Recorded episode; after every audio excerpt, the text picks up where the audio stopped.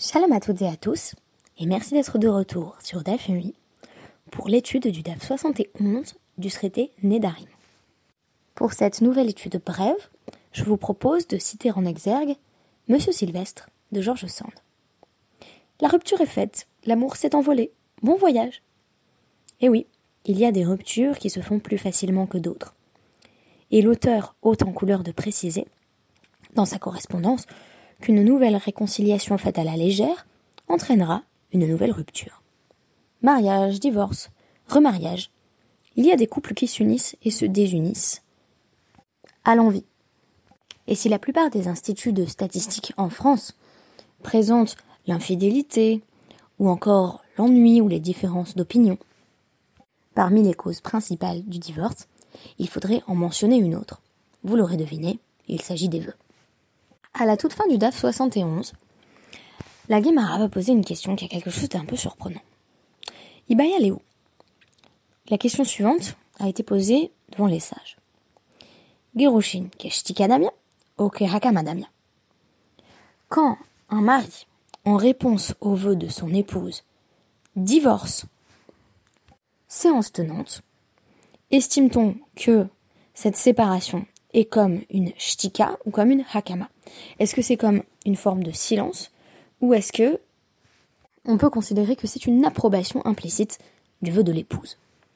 Il convient de noter ce que la formulation même du problème a de paradoxal. En effet, depuis le début du dixième Pérec, nous avons débuté l'étude il y a quelques jours seulement. Nous avions observé que certains maris pouvaient, en droite lignée de ce qui était précisé dans les psukim de la Torah que nous avons évoqués, et plus particulièrement notre 30e Pérec de Bamidbar, annuler le vœu de son épouse. C'est ce que l'on appelait être méfaire. Nous avions précisé qu'il ne s'agit là, pour le mari, que d'abroger des vœux qui le concernent directement, donc c'est ce qu'on appelait Benolevena, ou encore qui sont susceptibles de faire souffrir son épouse, ce qui pourrait se répercuter sur la dynamique de couple, à savoir les vœux de Inouï Nefesh. Mais une troisième option se présente, sortir de la relation pour de bon. Imaginez que votre partenaire, si vous êtes un homme, que votre partenaire est une femme, vous annonce à partir de demain qu'elle devient crudivore et végane. Ça vous embête beaucoup car vous êtes un viandard invétéré. Alariquement, si vous venez d'apprendre l'existence de ce vœu, et que votre femme est bien votre femme et non plus sous la tutelle de son père, vous avez un certain nombre d'options.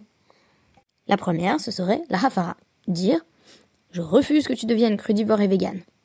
Ce vœu ne prend pas effet. Une autre solution possible, ce serait la shtika, se taire, et qui ne dit mot consent dans ce cadre spécifique, ainsi que nous l'avions évoqué à travers les précédents podcasts.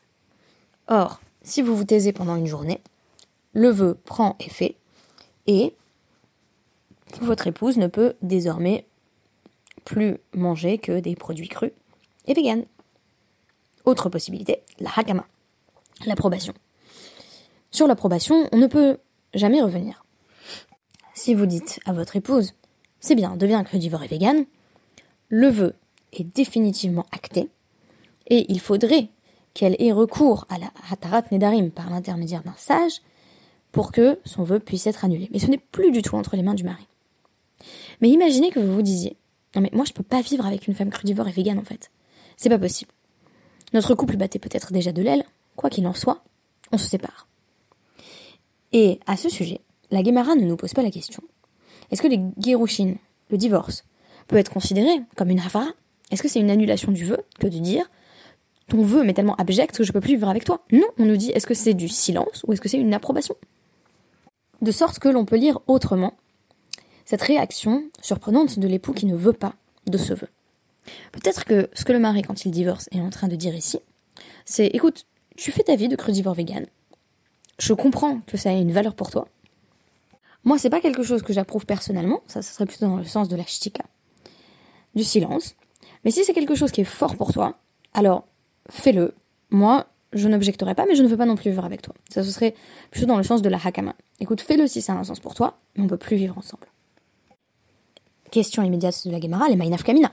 Quelle est la différence concrète entre Shtika et Hakama Sachant que, euh, au bout d'un jour, que le mari n'ait rien dit en ayant appris le vœu de sa femme, ou ait dit Il est très bien ton vœu, je l'accepte, le vœu est, dans tous les cas, acté.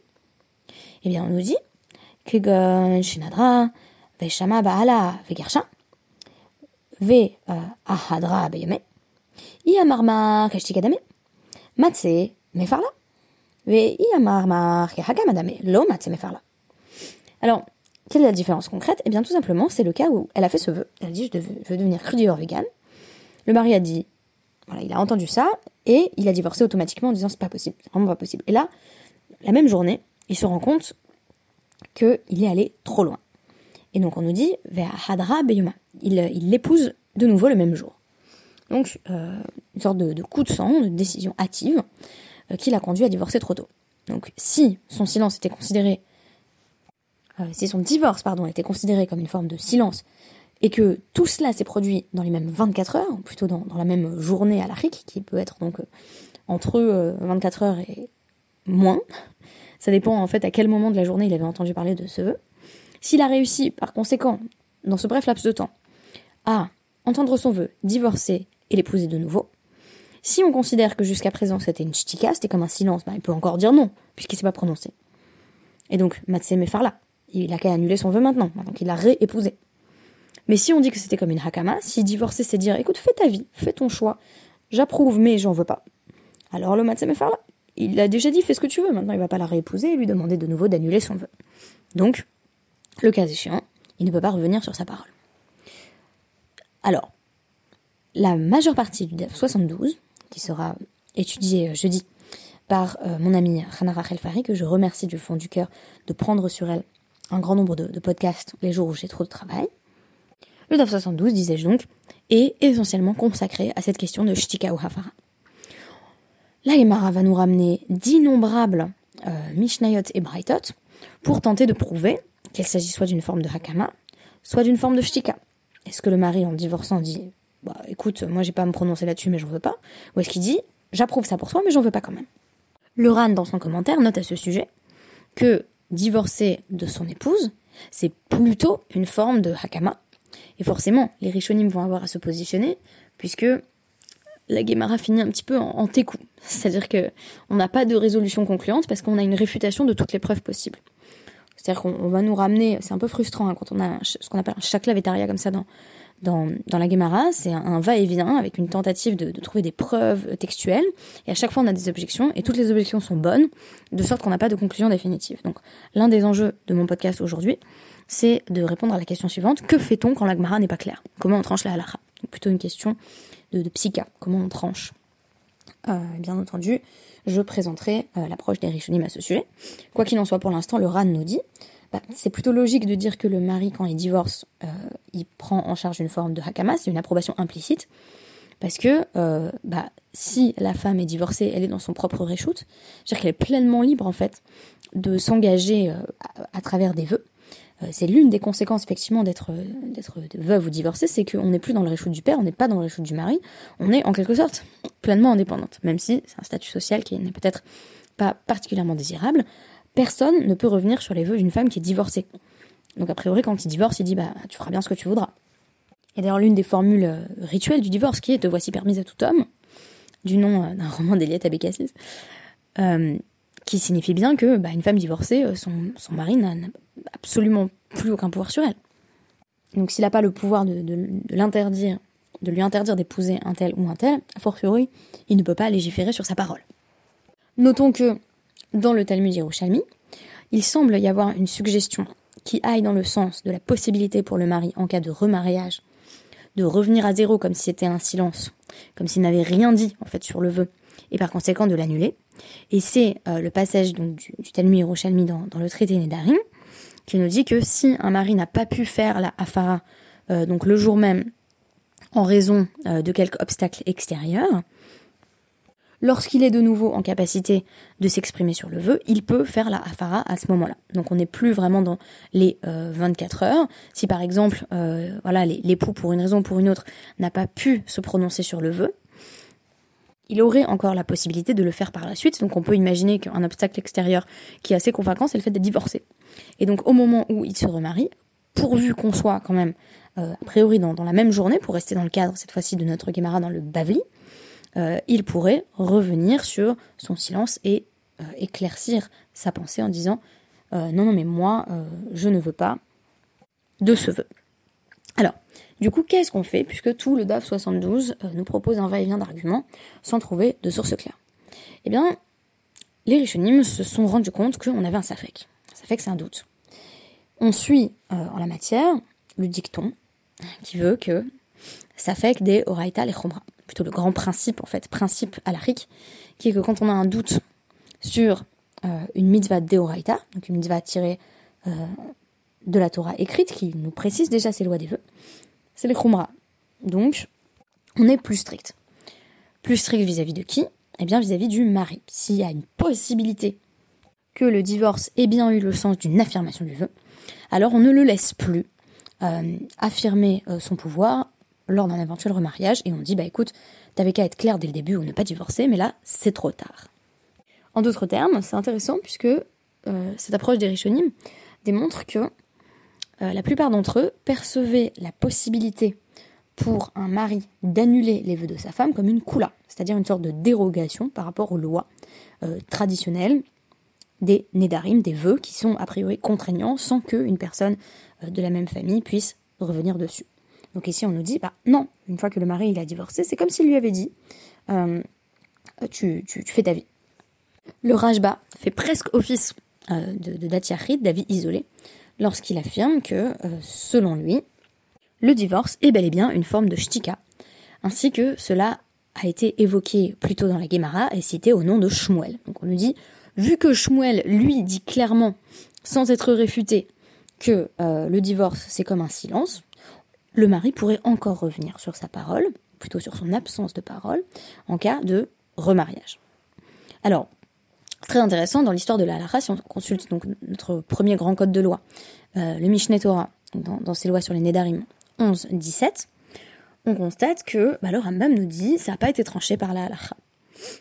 Et du coup, euh, dans le Shulchan Aruch Yoredea 234-20, on constate cette fois-ci que la halakha a été tranchée les khumra pour l'homme, si vous voulez.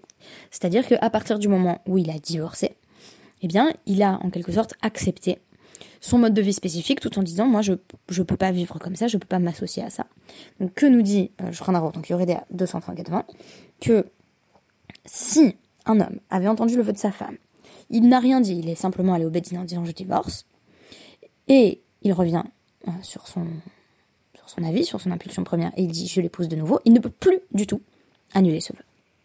Précision supplémentaire, donc dans ce passage de Shulchan si elle se euh, fiance immédiatement après son divorce avec un deuxième homme, euh, ce deuxième homme n'a pas la possibilité de revenir sur le vœu qu'elle avait contracté avec ce premier mari qu'il a quitté, donc qui a divorcé au moment où elle a dit tel est mon vœu, ou je veux être par exemple crudivore vegan. Autre précision, si euh, donc une femme était fiancée, euh, ça, et était encore donc euh, une jeune fille dans la maison de son père, que euh, son premier fiancé avait entendu le contenu de son vœu et sans annuler le vœu avait divorcé, le père lui-même de la jeune fille n'aurait plus le pouvoir, quand bien même elle est encore légalement euh, sous sa tutelle n'aurait plus le pouvoir non plus d'annuler ce vœu.